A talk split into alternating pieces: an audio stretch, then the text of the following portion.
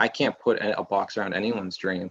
It disvalues their own culture and their own belief structure and you know and it can complicate their grief in many ways. So now so i've learned along the way and that's what one of the things i've seen a lot of you know when i first started the field and as i continue that people keep trying to put boxes around things. I know it's easier because people do have questions about the topic a lot but it's just allowing people to sit in the mystery. And i always say if you know is it comforting?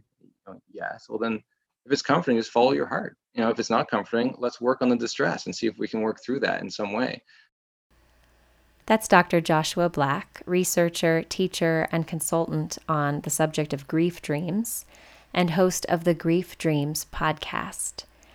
I had so much fun having this conversation. I thought that diving into the subject of grief dreams might be pretty heavy and that I might get choked up. Uh, I've definitely been moved to tears more than once listening to his podcast.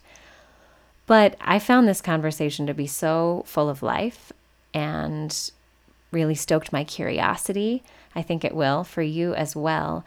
I really appreciate Joshua's combination of this compassionate, curious mind ready to inhabit the mysterious symbolic space of dreams, and also his way of bringing a methodical, discerning, researcher style thought process to all of this. I want to really highlight the respect that's threaded through for the dreams and for the dreamer, and the idea of really taking care and being discerning about presuming that we know anything that we really don't know. There's so much that we don't know, and we need to leave that open. He talks a few times about the example of trying to say whether or not a dream of a deceased loved one could be called a visitation or not, and whether the dreamer finds it very comforting or finds it terrifying or something else to think that this dream is a visitation, to make a lot of room to support them through that and not necessarily try to label a dream as one thing or another. We cover so much in this conversation, but we do not cover it all Joshua and I kept talking after I stopped the recording, and maybe one day we'll do a follow up episode because there are so many more stories and insights. If you want to hear one really beautiful recent dream story, you can check out episode 197 of the Grief Dreams podcast that came out around the time of this recording.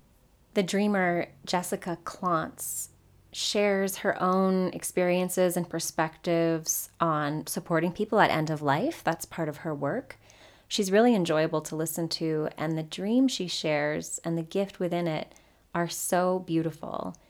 She has a dream of her grandmother, and this beautiful dream includes something that I love to pay attention to and sort of harvest and soak up from a dream, which is when there's a quality in the dream that feels really good, feels really healing, and is something that the dreamer might want to go back to.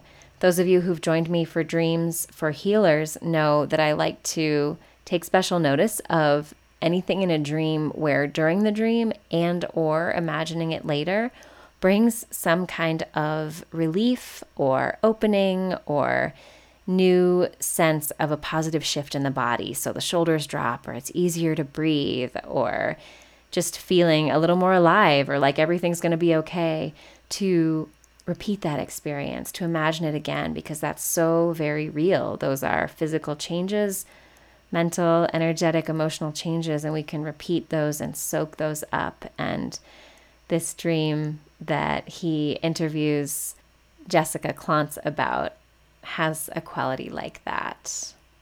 So, something to check out if you want more after this one. One last quick note in addition to one on one work and members groups, I'm hosting more public dream groups, which are a blend of creative expression inspired by dreams. We've been doing creative writing and and or drawing prompts, whatever is more exciting to you in the moment, writing or drawing.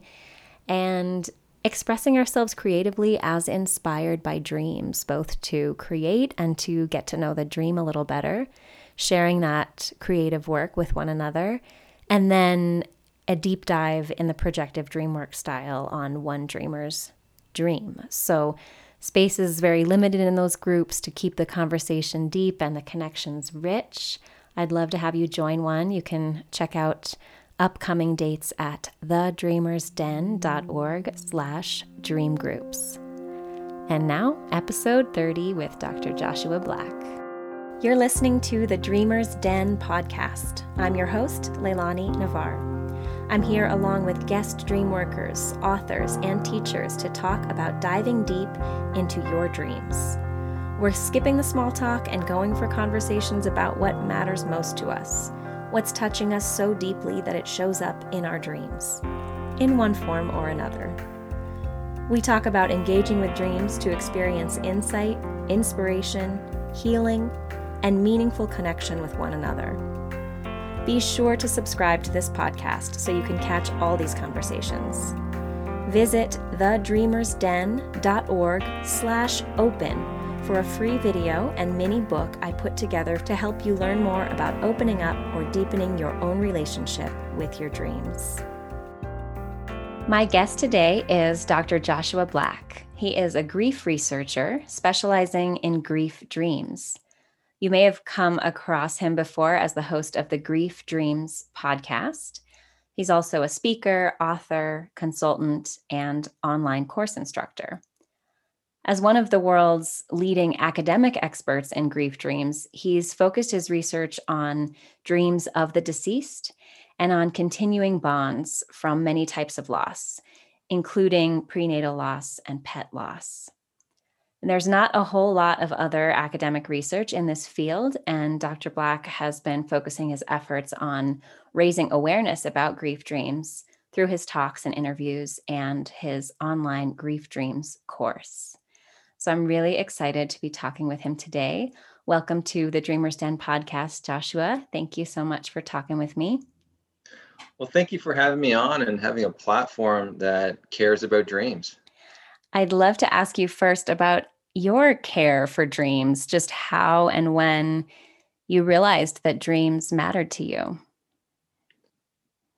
It probably wasn't, I would say, until uh, when I was done high school why I say that is because in the beginning, I had a lot of nightmares as a kid, and my parents uh, told me those dreams were from the devil. And so mm-hmm. I really had a negative view of dreams to begin with because they were so negative, and the way my parents explained to dreams to me as it was like a you know the devil that's haunting me in a way. Mm-hmm. And for me, like, why would you want to remember those dreams? you wouldn't, you know, and and now I realize it was more based on being in an unsafe environment. My dad had a lot of emotional issues and he drank, and then at school I was being bullied. So for me, looking back, I can understand why those dreams were happening.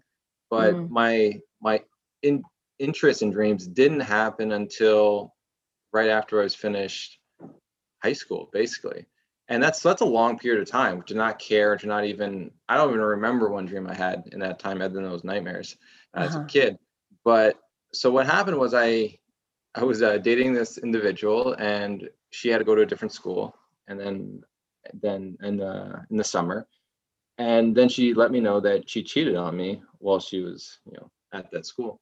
Mm. and it, it, completely broke me. Like i it was the first time i had that kind of pain in my life. I can't even explain what it was but i wasn't eating or sleeping for like three days. Well not that i know of anyways.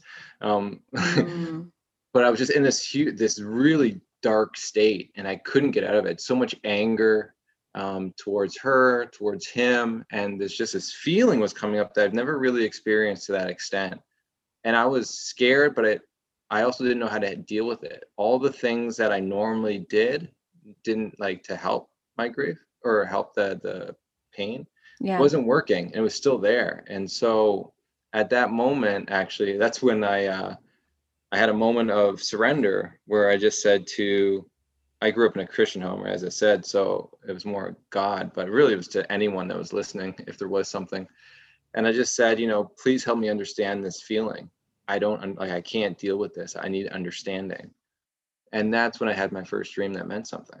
And so for me, I'll, I'll let you know what the dream was. So I went to bed and I had a restful sleep for the first time, said in about you know three days. But the dream, I I not only had a dream, but I knew the dream was meaningful and I understood the meaning of the dream when I woke up. There wasn't any kind of interpretation that ah. I had to ah. like sit down. And so for me, it was a very magical moment because I, if you would ask me prior to that, I would say dreams are meaningless. Or, and at that time, I wouldn't have said they're from the devil. I just said they were meaningless. And so I'll tell you the dream. So I was a reporter running by this stream, and the stream was going above like these hills and like underneath bridges and it felt like it was like six hours long. I was just continually running following this stream. And then it opened and then it went up to this ocean opened up to an ocean. And i looked around and i saw a pier uh, further away. So i ran to the pier and there was a gentleman standing on there. And I, I went up to the gentleman and i said where is it? Where is it? frantically asking you know to find whatever i was looking for and this guy had this like really you know those people who have wise eyes like they know stuff? Mm-hmm. but you know like just uh, but they're not saying it in a different way? Yeah. so yeah. i was like where is it? Where is it? And he's like well it could be over there and he pointed to the left of the ocean. It could be over there point to the right. He said it could be over there pointing just straight ahead. And then he turned to me with those wise eyes and said you know do you do you know where do you want to know where it truly is? I said yes yes tell me tell me and he pointed to his mind. And I woke up with a bolt of lightning, which is the craziest experience to just wake up like that. And I knew what the dream meant. And you know, for someone who just heard the dream, they may say, "What does that mean?" And like, even for me, I'm like, "That's interesting." I even had an understanding of what it meant. But what the dream meant, as I sort of understood it when I uh, came to, was that the pain I was feeling wasn't caused by her action. So it wasn't like him or or her like I was blaming. It was something inside. It was my perspective on on who I saw myself to be. And what it was telling me was that what what happened brought up a feeling in me that I didn't know was there. And basically was a feeling of not feeling not not loving myself. Mm. And her cheating really brought that to the forefront because then you, you really have you know a lack of self-love and you feel that yeah. you're unloved on top of that. But that dream really taught me in, that you know i didn't love myself and i was using that relationship as a form of and to try to inform myself that i was loved. And so for me the next day i so that completely blew my mind because if someone would have asked me if i love myself i would have said yes. But in that moment i realized no and wow. so then my next question was, well, then how can I love myself? And that's been my journey throughout. And I use dreams a lot to try to figure out not only who I am, but how can I learn to love what is now what is made, I guess. And that has been a, a really interesting process throughout. But I really guided, I was really guided through dreams, you know, there on which was really crazy for not caring about dreams to having this dream and then all of a sudden your life is really using these dreams as a way of guidance to try to help you understand who you are and your and who you are underneath what you consciously uh, know. Yeah wow. That's a such a powerful dream and um i just am likewise amazed at, at that knowing that instant knowing that it uh, of what it meant for you because I think that that transition from how the dream, the imagery the dream shows, and that this figure is pointing out, well, there's a real root to this, and I can show you where it is. But to make that transition from that to this is about loving myself, that's so powerful. Yeah, that's, that's what the, it just came. It was just there. It was just present and i don't see that with a lot of dreams i have like sometimes you have to really work with them and, and see how it relates but this was just the answer was given by the time i opened my eyes which was the craziest thing. And what do you make of the being a reporter and run, running along a stream to the ocean? I never i don't really know. I never really worked through those that okay okay. more, I just got the insight and I sort of went with it. But yeah, no, that totally makes sense. In there of, of I was like, yeah. I got my answer. I'm out. Right. I just like, I mean, the the dream transformed your life, so that's probably all we can ask for. But um, I uh, I I like the, those details. If if that were my dream, there's something really Well, you if you go back, you, you could probably sort of see. Well, I was searching for something, and a Yeah. reporter is someone that's looking for truth and looking for answers. So I can Mhm. understand why I was a reporter. The Yeah. stream, you know, water represents, you know, many things, but you know, probably the the um, consciousness or soul or whatever. And going into something larger was like my perspective of you know this fine my small sliver of understanding of myself is you know going into this sort of big ocean on who I truly am and then you know the guide the pier you know be anything from you know the inner guidance to you know some sort of you know insightful being like i don't really know but Yeah. it's just like there, there's a lot of like little things you could take from it but yeah, Yeah. like if i you know looking at that back i'm like oh interesting symbolism but yeah it's Mhm. just like when i woke up i'm like i already like i understood the the point of it all and it Mhm, really made me focus inwards and i was doing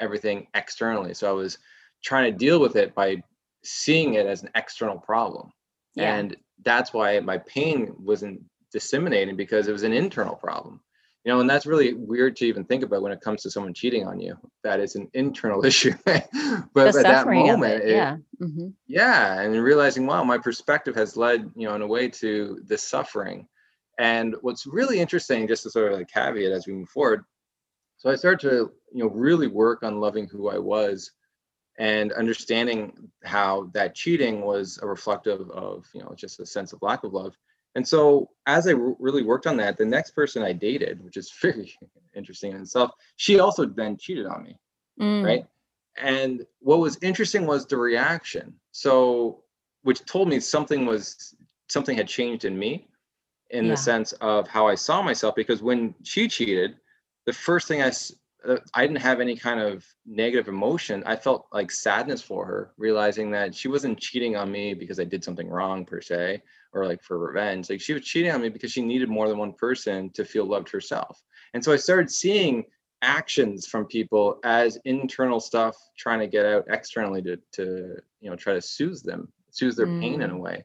And so i Mhm. didn't take it as a you know like an attack. I just really felt a lot of sympathy for the individual and the first thing i asked was you know um, do you want to talk about it you know like it was just like i had no I, I just saw it with love. I didn't see an, an attack in it. And for me, that's when I realized, wow, I must be doing something right Yeah. if my initial reaction isn't even pain like that like i remember having that reaction and saying what was that because i should be mad like i remember Yeah. thinking that but the action was different and i'm like wow i'm like i'm doing something right so i kept going you know on that journey as i move forward That's so beautiful. I, to me, the the imagery, and of course, this is my take on my imagined version of your dream, but the imagery of the stream is, you know, brings to mind this idea of all rivers lead to the sea and the this ocean of compassion, and that yeah, I run my stream to the sea, but everybody's running their own stream to the same ocean. She's running her stream, hopefully, to that same ocean. We can all face that issue of self love I mean, when we when we peer into it right on the pier when we peer into it it's it's like the place we're all trying to get to. I think so yeah. Yeah. And how do you you know and the, the hard part is how do you change your perspective to get there? Because it is it's a very difficult and it's a long journey and i feel very grateful for that dream because i don't know where i'd be without it personally. I'd hmm be chasing a lot of other things. I know that um, to try to find happiness or peace. But that was like a, it was like uh, I leveled up in a way in understanding where to put my attention really early on in life. So I wasn't in university at that point. Yeah. And then that helped me understand not only value dreams but understand the beauty of what these dreams can do for people. and i know that you later had a grief dream that's you know has to do with a, a loss but do you see that as a grief dream as well i mean the the loss of that relationship was that does that tie in for you to this process of grieving Yeah, it's interesting when I because yeah, when we label things, right? So when I label grief dreams, it tends just to be after a death. But yeah, I was definitely grieving a loss in many ways and I had a lot of suffering and the dream, you know, definitely helped with that. But I think, you know, they're yeah, they're very similar in I think how they can how the dreams can process our, our emotions. Mm. But I think, you know, it definitely changes when you have a deceased loved one in the imagery in many ways uh, just based on you know people's understanding of what that represents to them and and especially if they have if they're religious what that means to them where I had an ambiguous kind of figure there that I've never met before. And so the dream was really based on this emotional stuff. But when you have these dreams of the deceased, they tend to have many layers to them. And when people wake up, there's many layers because one is that they get to see their loved one for another time that they never thought was possible, right? Like when someone dies, they're dead. But yet there's this moment in time where you're having a new memory of the person. And sometimes it's very negative, but at most of the time it's a very positive encounter and you're seeing them healthy and happy. Or the last time you saw them, they're usually suffering or mm-hmm. they're dying. And so you know there's i think the the imagery is a, a, little different in the sense of what it can do for people but at the main point is that it's it is helping people both types of dreams are helping people deal with the suffering. Yeah. Can you tell us a little bit more about those uh, dreams where the deceased loved one appears and kind of what maybe even more generally what you are mostly looking at when you're looking at grief dreams when something is a grief dream right? Because sometimes we might dream of people we've loved who are deceased but it doesn't quite have that same quality of reconnecting with them. So yeah would you talk a little bit about those kinds of dreams? Sure yeah i guess i'll go back too and just sort of talk about my my loss just to give people better understanding of you know my Great. my bias i guess coming in. Yeah and so after my dad died, he died very suddenly and it completely shook me. I wasn't thinking about death at all in my life or that people could die. So mm. he was the mm. first significant person in my life to die. And I remember just being so sad and so shocked that it happened at the same time. And I was, as a good male in our culture, I didn't really show uh, i didn't cry too much uh, i was you know like at that time and so but the tears that were coming like what when I had that that cheating, that was just anger for uh, really most of the part. this yeah. was like a great, just the sadness, the tears were just overwhelming. And so I, I would cried and I had a, you know, for about three days there. And then once I had to go back to school and work, I stopped crying and I also stopped feeling happy. So I, one would say I would probably be depressed. Mm. And I look at it as uh, the best way to describe it is that the color came out of the world that I was living. And so that happened for about three months. And I just thought, this is grief. This is what happens. Like I wasn't trying to fix it or thinking really anything was wrong. I just know this is just how it is now. And then I had a dream of my father. And I think this is one of those moments also that's just so impactful where he, um, I was in my bedroom and he was at the other end and I saw him. He was looking healthy and he was looking light is the best way to put it. Like I said, like he had a lot of anger issues and he drank to cope. So he had a lot of like trauma too, and just like, you know, physical stuff, ailments that affected him. So he always had this heaviness to him in waking life. And so for me to see him in a way of like just peace and, and lightness was was a very beautiful image. And so I went up to him and I said, I'm going to miss you, acknowledging the loss. And I said that I loved him and we hugged and I woke up. And I remember waking up and once again, I woke up and everything changed. So it's not like I had to interpret the dream to get any kind of satisfaction. I woke up with color in the world. And it was the strangest thing. And I remember sitting at the end of the bed just thinking, what was that? And you know, and like because it completely changed me. It did a, you know, I did a 180 with a dream. And so something in the dream was very powerful enough to change how I was processing that grief. And I know looking back, you know, um, being able to say goodbye was probably a block I had. Um, but also, I never really told them I loved them. The last time probably I did that was when I was in probably elementary school. uh-huh. And just something like he never said to me, I never said to him. It's just like, you know, the way we grew up.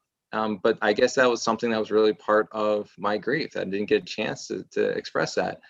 But I think also there's this third part of the dream that I still am amazed with, but it's a piece of the dream where you tend to see this a lot and how impactful I think that can be um, almost as a respite for where you are in life. And I'm guessing there's a lot of beauty that can come from that space. A lot of people call it love. And that love could be, you know, people's strongest medicine in the help in the change of what's going on inside them and processing their grief and so there's so that's where like i first came to understand how powerful these dreams were and i never you know the crazy thing is i had that I went back, you know, like I've still got good grades and, you know, colors back, but I never told anyone.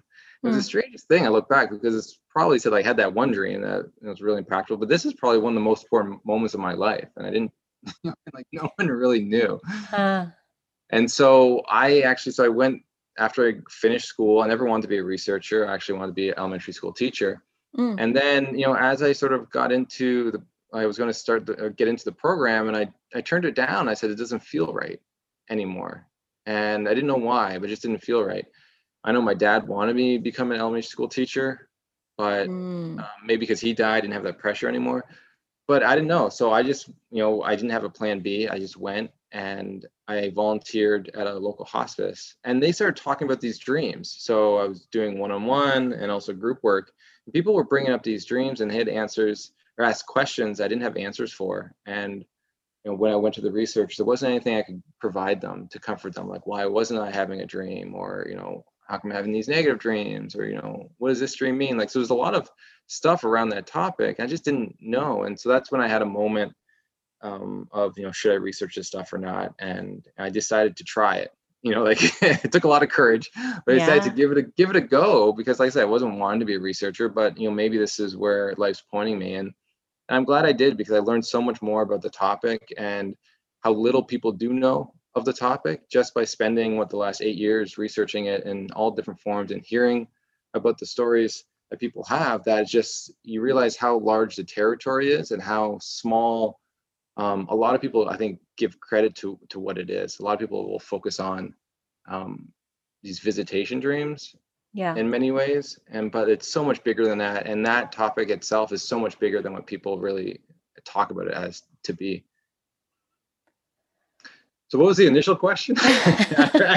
well, I don't remember because now I have 800 more. But um, first, I just want to say thank you for sharing the story of that dream of your father. That's really beautiful. I feel really moved just by um, the words, I'm going to miss you, and the chance to have an embrace like that.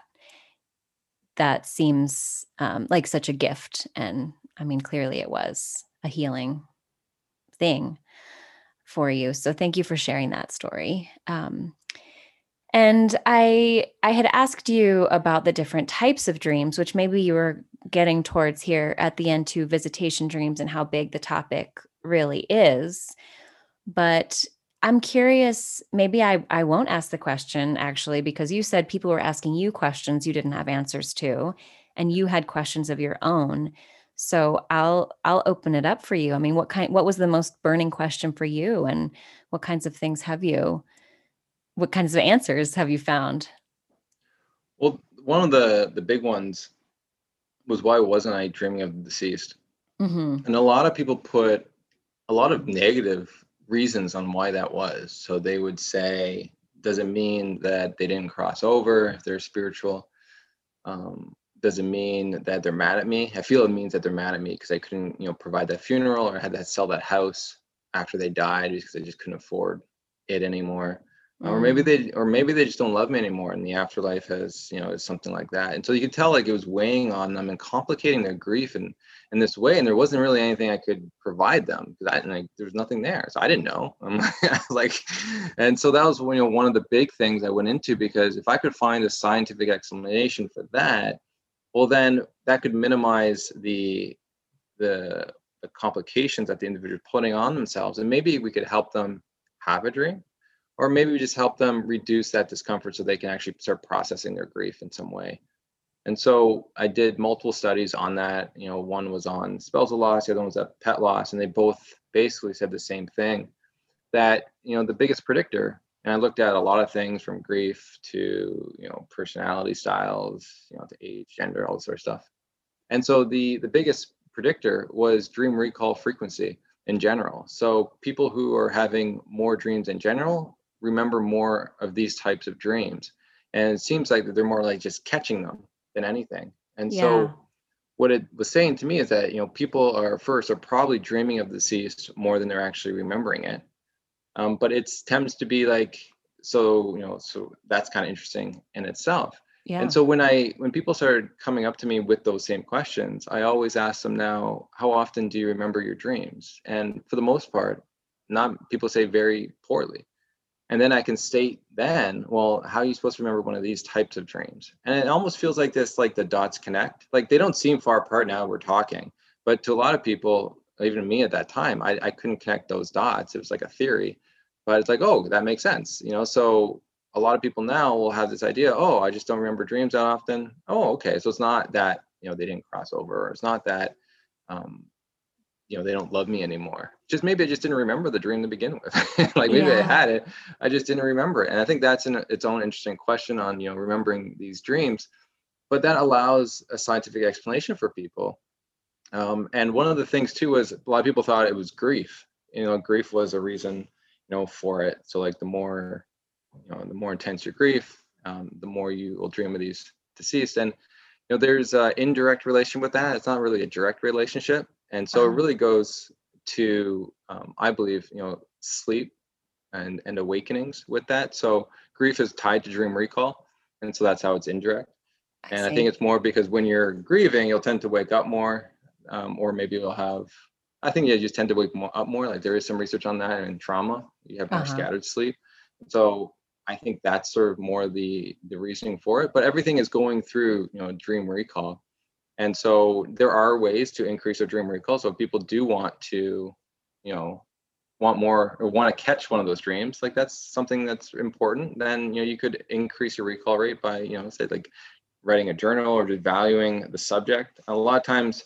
people don't value the subject until they want one of these dreams. And I think that's the the hidden gold. And I think all this stuff is that, you know, when we talk about dreams, a lot of times in our culture, many people just don't care in Western culture, anyways. Many people just don't care like they do in other cultures. But when it yeah. comes to these dreams, what I find is a lot of people find them very important, that they want to have them, spiritual or not. And I should mention, I did look at spirituality and it wasn't a, a factor that predicted having these dreams. So people who are dreaming of deceased are both spiritual and not, which is, I think, a very beautiful thing to understand is that these that's why when people keep talking about these visitation dreams there's a whole other section of population that are also having these experiences that don't believe in that. And so uh-huh.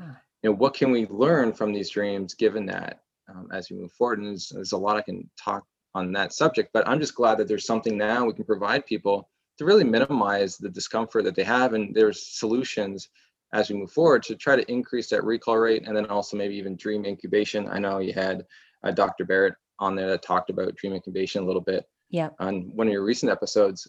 And that's another thing to be able to you know try to think about what dream they'd want to have before bed maybe to help catch it also. Yeah.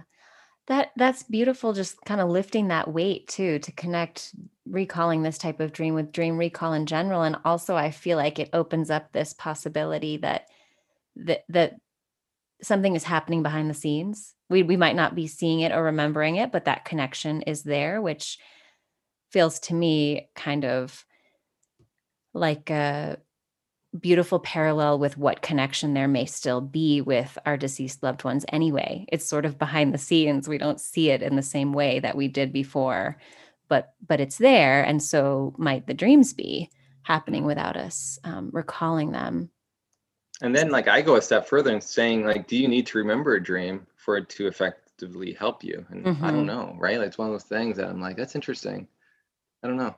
Well, you know, like your two powerful dreams that you just shared and waking up with those the big impact of them, the full impact of them is you know, I think probably more intense than what many people wake with, but it's such a common thing to say, you'll feel better in the morning. right? To just, to just know that we sleep on it and something happens inside us while we're sleeping. And then things shift and change. And maybe those healing dreams are coming. We just don't remember them, but we feel better in the morning. yeah. Yeah. It's very true.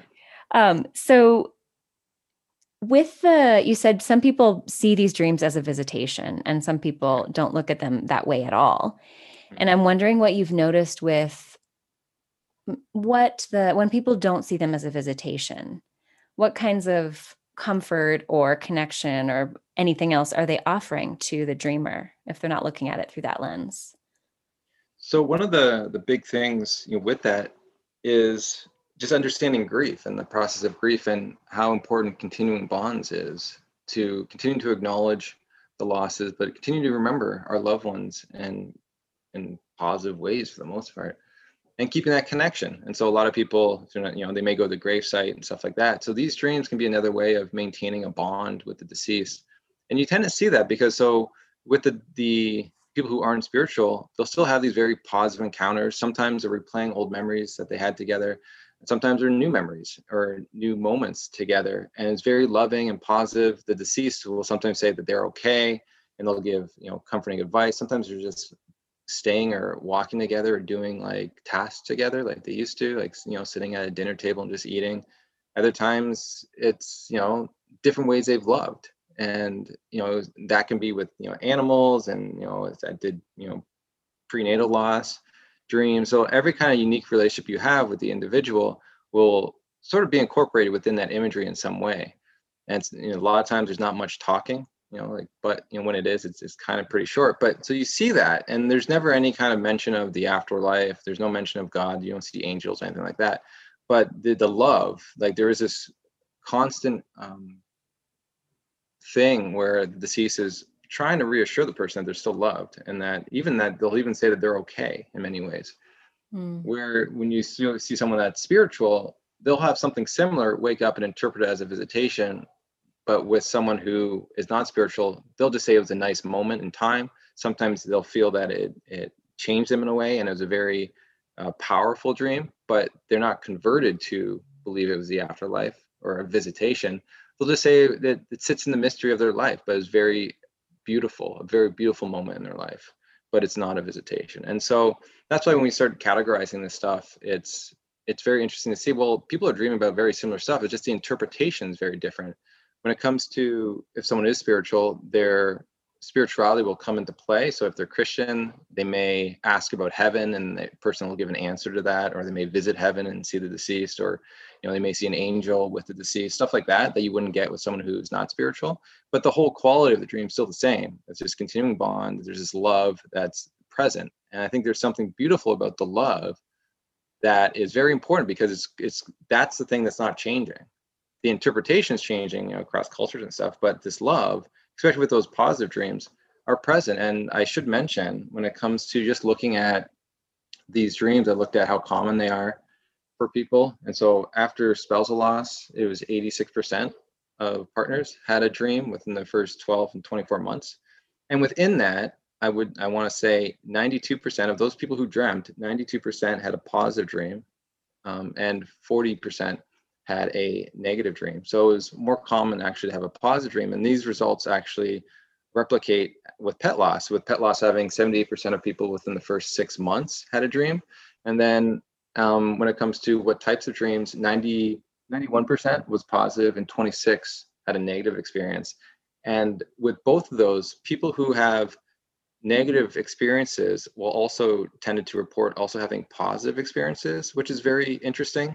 Yeah. And I think what happens is that people have more of the negative dreams in the beginning as they deal with the the grief and the trauma, and as they work through some of those blocks, it will they'll have more of these positive dreams. But it's just showcasing too, like how unique these dreams are. So it's not like if you're spiritual you get more positive dreams than someone else like no like just in general people are just having very unique experiences because i when i went into the field i thought people would have more negative dreams just based on the research in general, dreams in general, but also after trauma, people have more negative dreams they're consistently negative. But yet, when it comes to these types of dreams where the deceased is present, people are having more positive dreams. And I think there's something interesting in that data too, on how it's shifting and it's doing something a little differently than other dreams are doing. Yeah, that's fascinating that that it's so predominantly positive. And I am uh, moved again by this consistency that no matter what the dreamer's perspective is that that the strength of the love and the sense of a continued bond seems to run through.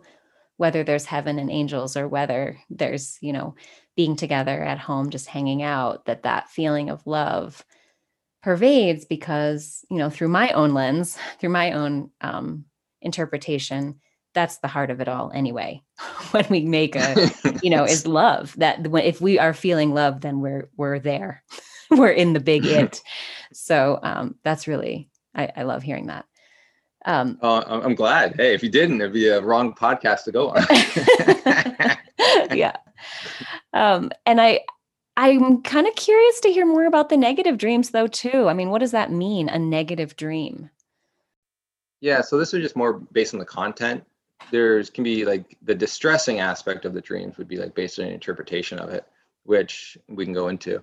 That's really based on beliefs and culture and stuff like that. But you know, just the negative dreams. So this could be the deceased, um, either dead, dying, or suffering from an illness in the dream, or it could be the deceased chasing you or causing you harm or wanting to cause you harm in some way okay. within the dream. And so when you look at that, what's, what's interesting is that it's not as common um, that you have. And when you look at sort of the functions of these dreams, well, these dreams are tied to, you know, increases of trauma and also um, which is the big part, and like unresolved feelings of guilt or blame. And when you look at the imagery, you can definitely see uh, a lot of that within the content of the dream. And so, one of the, I shall give you an example. So, one of the, the issues I have is that people will tend to, who are spiritual, will feel that or we're told that these dreams are visitations, right? And so, these dreams of the that are negative can be just as vivid as any other dream. They can like just as real and they can sit in people's memories just as long. And so for some people who are spiritual, they'll take these negative dreams as a haunting. So it's a negative visitation. Mm. And that can really complicate your your grief process, especially if, well, I think in all cases, but especially if you have like a positive relationship with the person and all of a sudden you think something happened and now they're they hate you or now they're attacking you in some way. Or let's say you had a really horrible relationship with someone and now you think that they're attacking you from the afterlife. So their their trauma or their pain or the way they used to control you in waking life are now is being controlled in the afterlife in a way too. And so you know those are very horrible things to have to sit with and work through usually on your own because yeah. people just don't talk about the subject so um, but anyways so a good example of how these these dreams can reflect our our waking day struggles is uh, so there's one lady who had a a dream of her spouse who died and the dream was this the individual basically came back and knocked at the door and she opened it and he said i'm back you know and she's like she's like how how are you here you, you should have died and he's like oh no i you know i was i was just in hiding and now i'm back and i want to be together and she's like well we can't be together i'm dating someone someone new now. And he's like, okay, well, the real, as long, if you give me all the money that you inherited, well, then I'll leave you alone. And she's like, how can you be such a mean and heart, heartless person to not only like make me feel that you're dead, but then also you want all this back. And then what went on was, in the deceased became more menacing and threatening her.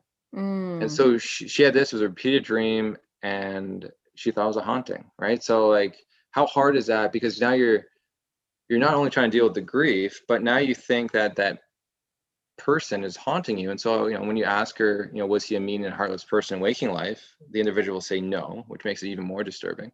Mm-hmm. And so you're trying to figure out well, how what's going on here. And you know, the biggest thing, if you look at the two things in the imagery, there's first, she mentioned about the dating a new partner. And I can't imagine how difficult that is for anyone to try to love two people at the same time. Mm-hmm. So not only is someone, you know, someone died that you love, but now you're trying to open your heart to someone new at the same time and you're not trying to close it.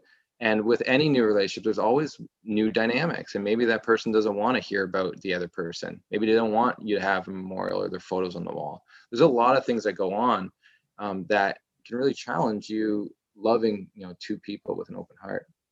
The other thing is the money. And when you ask her about the money that she inherited, she would say that it was actually the hardest thing that she had to deal with, you know, from the loss, because she thinks it was so unjust that he had he worked his whole life to make this money, and she's the one that gets to enjoy it. Oh. And so it was really this like belief that she didn't like really deserve the money, but also the unjustness of life. And yeah. and so what the when you look at the dream, you sort of realize what areas that a therapist or someone would need to actually work help her work through because those are huge blocks that seem to be um, present in her life that she's not working through.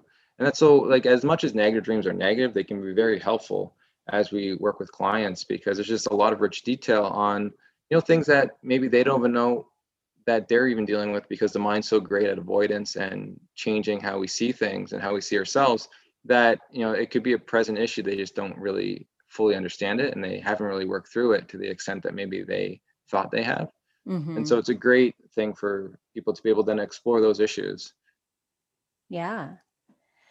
Well, I think all of our dreams sh- reveal things to us like that. And I'm even wondering about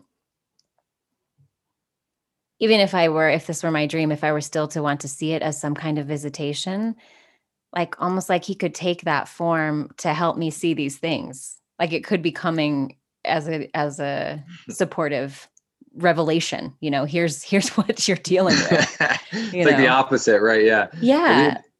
The other thing is some people will take it as an actual visitation and will say that no that that actually was the deceased because the deceased like us will continue to miss the other person that's living Mm. and so they actually want you to die in a way or want you to you know um, to get back together kind of thing Mm. in different ways so one would say in a different culture that the person actually wants you to die so they can be together um, but you just you know then you have to sort of come up with a reason why you shouldn't die.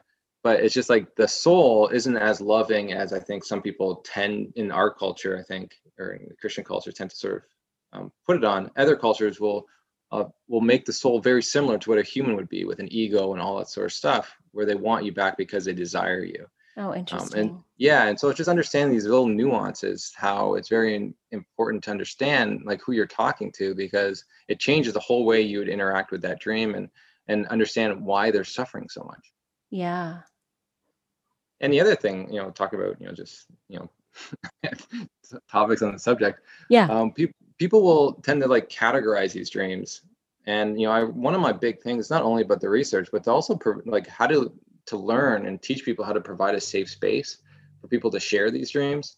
And i know people aren't doing it like maliciously but it's complicating people's lives in different ways that they just don't know about. And so when people have categories on when a, vis- a dream is a visitation or not Oh, yeah.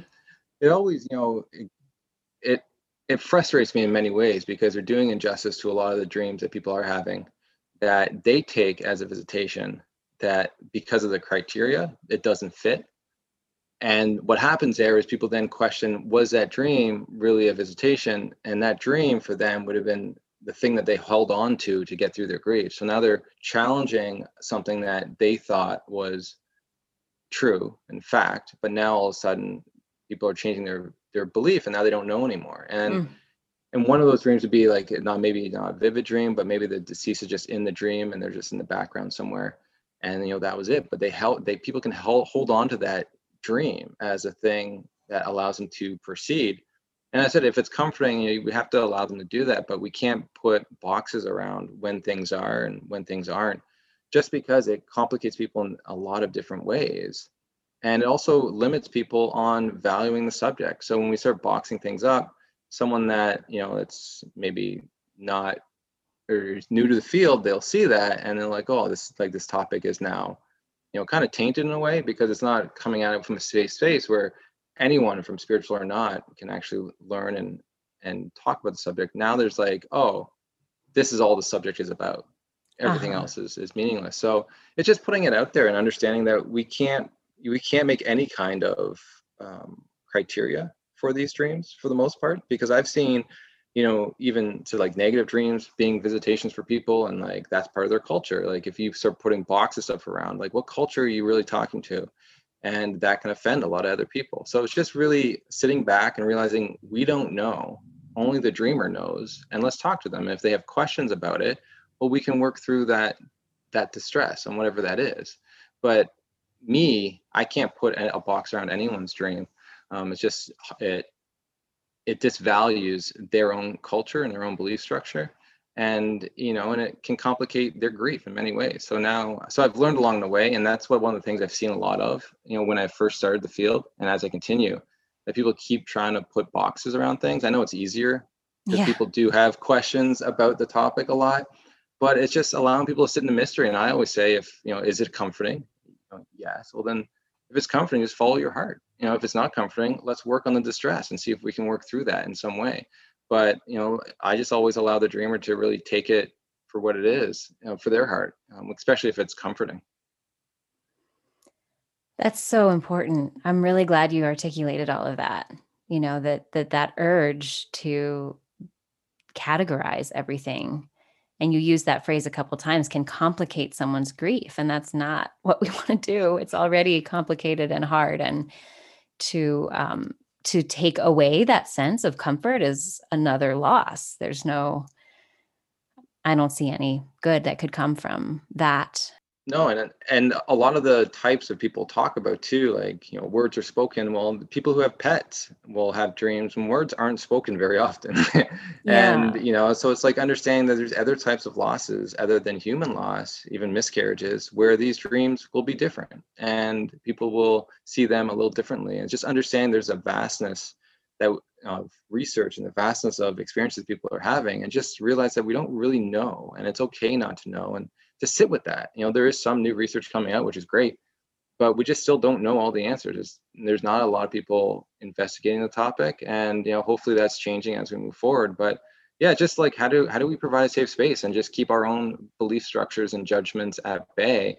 as we listen to what the person is dealing with, especially said like in a time of grief where they're already probably being minimized in mm-hmm. our culture. Mm-hmm. So I'm really intrigued to hear you talk about the statistics of who's having which type of dream and whether that correlates with how spiritual they are, how well they remember their dreams, right? This this methodical, statistical way of looking at it. And then hearing you say things like sit in the mystery and create a safe space. Um, it definitely resonates with me. I I exist in all those ways of thinking too. And I'm curious what so if you have such a strong sense of being in you know willing to sit in the mystery and your motivation is to create a safe space what kinds of things do you think we can research what do you think the research can offer us well the first thing that it was is even a thing right that it's a phenomenon that we need to sort of sit with uh-huh. because uh-huh. in the thanatology and any kind of bereavement program they don't talk about the subject and mm which is a sad thing. And so, you know, for me as a researcher, I'm like, how can we validate it? Well, I could do qualitative work, which people don't care for for much of the time.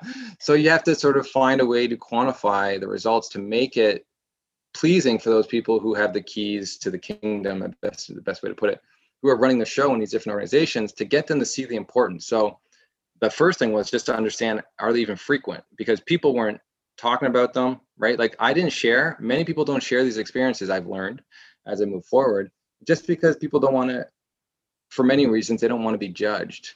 And they don't want to someone to provide a different meaning to it. Because a lot of these dreams can be very sacred to people. Mm-hmm. Uh, even the negative dreams, people just don't want maybe to for people to say they're not, you know, there's that they're not over the loss, quote unquote. Like they're still working through it. And like that's almost like a negative thing for a lot of people. But like for um so for that, one of the biggest things was to just get the that those kind of numbers and to get like 86% like after you know to have at least one dream within the first you know 12 24 months in spousal loss that's like crazy like that's yeah. like that's so many people yeah and then even after pet loss 78% in the first you know six months you start seeing these numbers you really notice how common it is and even with children there's one study done it was 55% of, of kids at this camp had a dream of the deceased parent. And so we start, you know, doing even like pregnancy loss, so miscarriage, it was 57% after miscarriage. Mm. And so really any type of, you know, loss, people are going to experience these dreams. And so the first thing was to sort of understand how frequent it is to see is this an important topic? Yes. Okay. What are the experiences? And I sort of talked about how majority of them are very positive. And then it comes to what are the functions of these? And that's what I looked at in my PhD. And I looked at four different studies and really under, try to understand you know what's going on here. And the the biggest thing there is actually you could separate into like three functions. The first one is to process trauma and this is where you get those negative dreams of them dying again mm-hmm. which is so common after you know any form of trauma um, that people go through. But after loss they'll some people have that type of dream where it's the exact image of what they saw. And then there's those other dreams when it comes to processing trauma where it's the deceased is dying in a different way that they they weren't in waking life and so you know something's being changed in the mind to try to process it. Other times there's this, you know, theme where like they're feeling helpless. So the individual suffering and they can't help them. They're stuck in, you know, quicksand or something, or there's a wall blocking them and they just have to sort of witness the suffering going on, this helplessness. And so, you know, from there, there's also this emotion regulation. So what happened with me, very beautiful dream. All of a sudden I was able to sort of regulate my emotions again. And for me that's you know that's you know i was depressed. I was stuck in this sort of you know numbing state. But that dream allowed me to have happiness again. I was able to cry again too. So it really helped me regulate it. And when we regulate our emotions well we can problem solve differently. We can look at the, the thing differently. So it's a very useful thing when it comes to processing grief and then the other thing when it comes to regulating our emotions that people don't forget about i think a lot of people just look at positive dreams but these negative dreams too can actually be very beneficial in regulating emotions if we're avoiding the loss. So if we're uh, uh, we had the, the loss, we avoid it. It's a lot of people's personality styles when it comes to you know working through something. We just try to avoid it. Well, the individual dying again or something like that could actually allow the person to reflect on the the truth of what actually happened, and so that can actually provide that sadness which they're actually avoiding. So there's there's something there. And then the last is sort of these continuing bonds. And in the research, you know, people have found that the continuing bonds do happen. And the content that's most likely for that is the one-on-one encounters and that those dreams are comforting. They'll have, they'll feel that it's more of a continuing bond experience, you know, with that.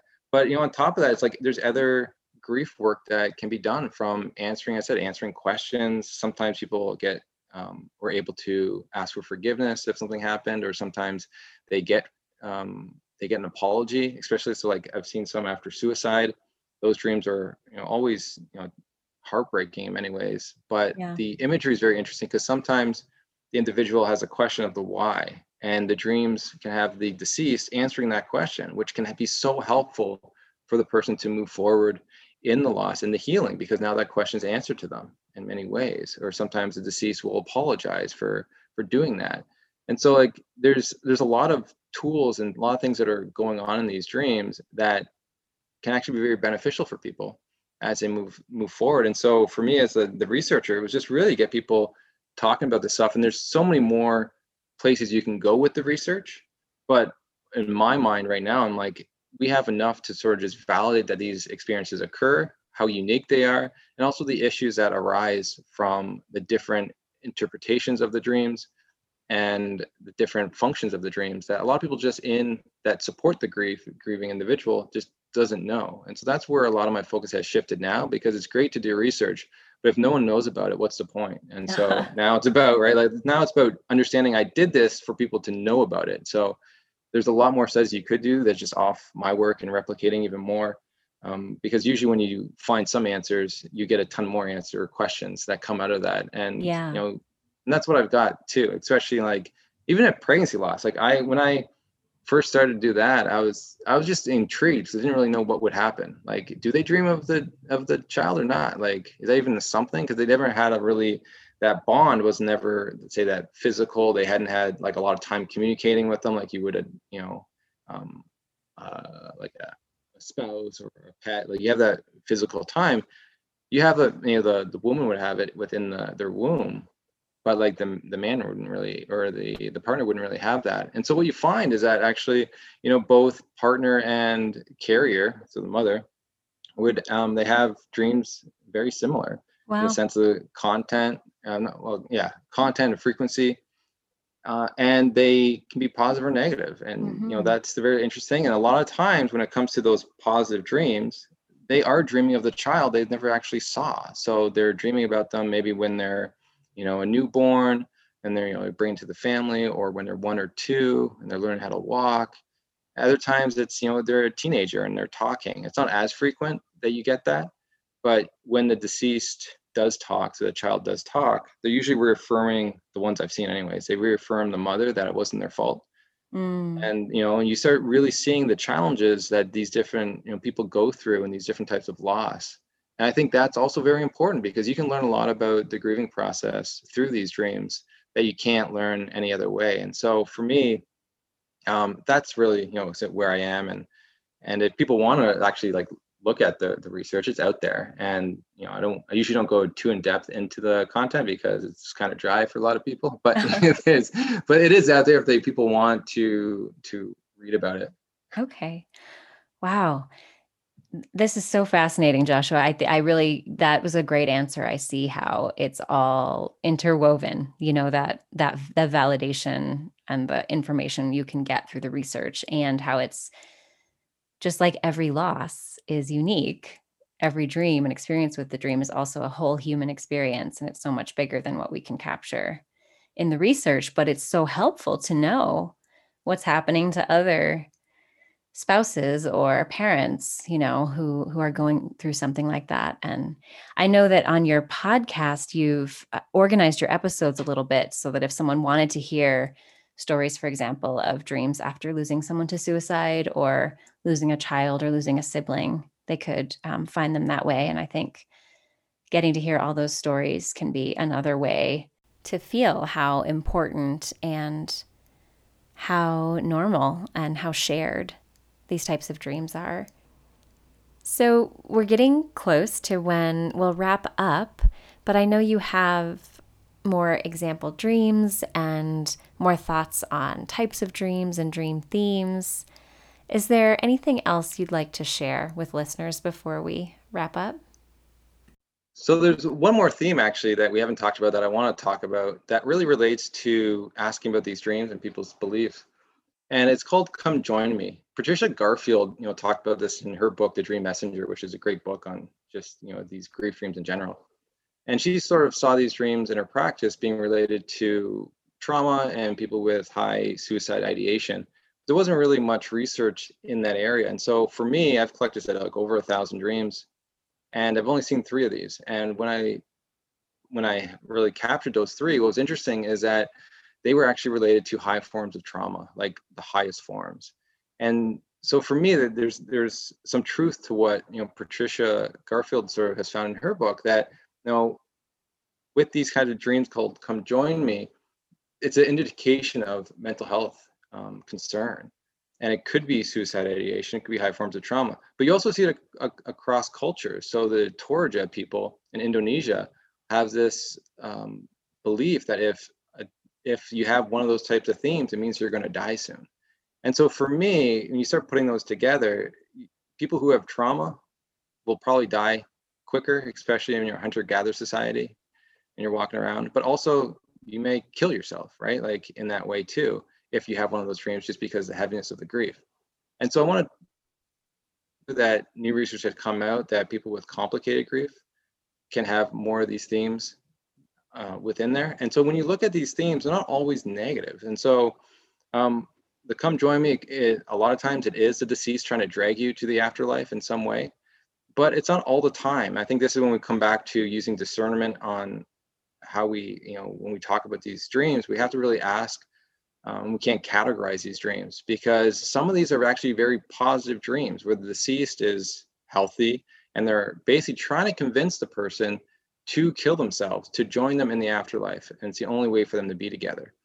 And mm. i can already understand i can already sort of see that some people probably have killed themselves because they had a dream like that and so by asking about these dreams before we label them and categorize them as visitation or not let's ask first because if you start saying it's a visitation it can actually produce a cause you don't want. And so that's why there's a lot of different factors when it comes to these dreams we just need to be aware of. And so for as people and as more concern in our culture when it comes to mental health issues we need to start asking about these dreams because these these types of dreams, those come join me dreams, are definitely a red flag of that the person needs help in some way. Wow. Yeah, that's that feels really important. And I just want to highlight what you said about if there's a dream like that, not only to pay attention to it and to pay attention to the dreamer, but that trying to tick off the boxes or say whether that's a visitation or whether that's something that, you know, is some kind of um, real i don't know if real is the right word but a message that should be heeded like we have to be very conscientious about about that well in all dreams when i talk to people just using discernment because there's so many theories out there dream theories and it's based and you can't trust them all and it's based on you know using sound judgment as much as it is the theory. Use sound judgment and understand what it, it's it's doing. And if you need to work with someone, work with someone to try to understand it. But yeah, well, if you start taking these, especially as a visitation and stuff, it could lead you into a direction that you know that you don't want to be in. Yeah. Thank you for sharing that. So I have more questions, just like you said. After good research or good conversation, we have more questions. But um, as we're coming towards the end of our time, if anyone wants to learn more about all this, listen to your podcast, see your research, or connect with you, where can they find you online? They can go to griefdreams.ca, and on there, said there's a, a lot of tabs and different things, common questions. They say we I think we only talked about two or three common questions there's like eight or nine that I put up there. And then also there's an online training course. So people who want to learn more about these dreams and how they're they change across cultures. There's that on there, which I'm really excited for because people around the world now can actually learn about the subject and I don't need to actually fly down. So it just gives another way for people to educate themselves if they work with the bereaved. I think it'd be very important. And then you can find the Grief Dreams podcast on any kind of platform out there, and then I'm on Instagram, which I love because I get to post a lot of these dreams. Mm, cool. People people share, so people can get an understanding of like what the content is uh, within them, and then I'm also on Clubhouse at Grief Dreams. Okay. And I should actually. There's other thing I should mention too. I I just do um, I do one-on-one consulting for people who have questions in this area, and sometimes they have an, a negative dream that they want to sort of understand a little bit more. And so I've seen like thousands of dreams, and it's just you know using my knowledge of just the field so far, I I provide that for people to really try to help them and give them some guidance from an academic perspective on yeah. you know, what these dreams could represent. Mm. Okay, what a great offering, all of that. I'll link to everything you just shared and encourage people to reach out to you. Thank you so much for everything you shared today. This was a wonderful conversation. Well, thank you for having me. It's always a, a, pleasure to be on a podcast that values these dreams, and you already value dreams in general. So it's just nice to be able to uh, talk about something I said, like I'm guessing you learned a little bit about too. And I know the one thing I really wanted to talk about that we didn't get a chance to do was about how these dreams have um, are showing up in the pandemic. Oh yeah. Uh, Dr. Barrett talked a little bit about the negative dreams, but there's a lot of beautiful dreams that are actually occurring too. Um, so I'll just leave it at that, and then I'll give you. There's two articles that were published from one okay. was CBC, the other one was uh, PBS Next Avenue. So you can link those in the show notes. People can learn more about those. All right, that'll be just a teaser for all the beautiful dreams, and then yes, we'll get we'll get everybody those links. That sounds great. Thanks for listening. I really can't wait to hear what you thought about this one, and I know Joshua would love to hear too. So please come leave a comment on the show notes at thedreamersden.org slash 30. Let me know if you have had a dream like we talked about, or if you have questions about this kind of dream. And also, I'd like to know what you think about this idea of putting dreams into a box or categorizing dreams and how you like to look at that. You can also find links to the articles Joshua mentioned about beautiful dreams happening during the pandemic. Those articles do have some really moving stories, and Joshua's podcast abounds with moving stories. So find all those links and how to reach Joshua at thedreamersden.org slash 30. I have another very special conversation for you coming up on the full moon. Until then, wishing you deep dreams.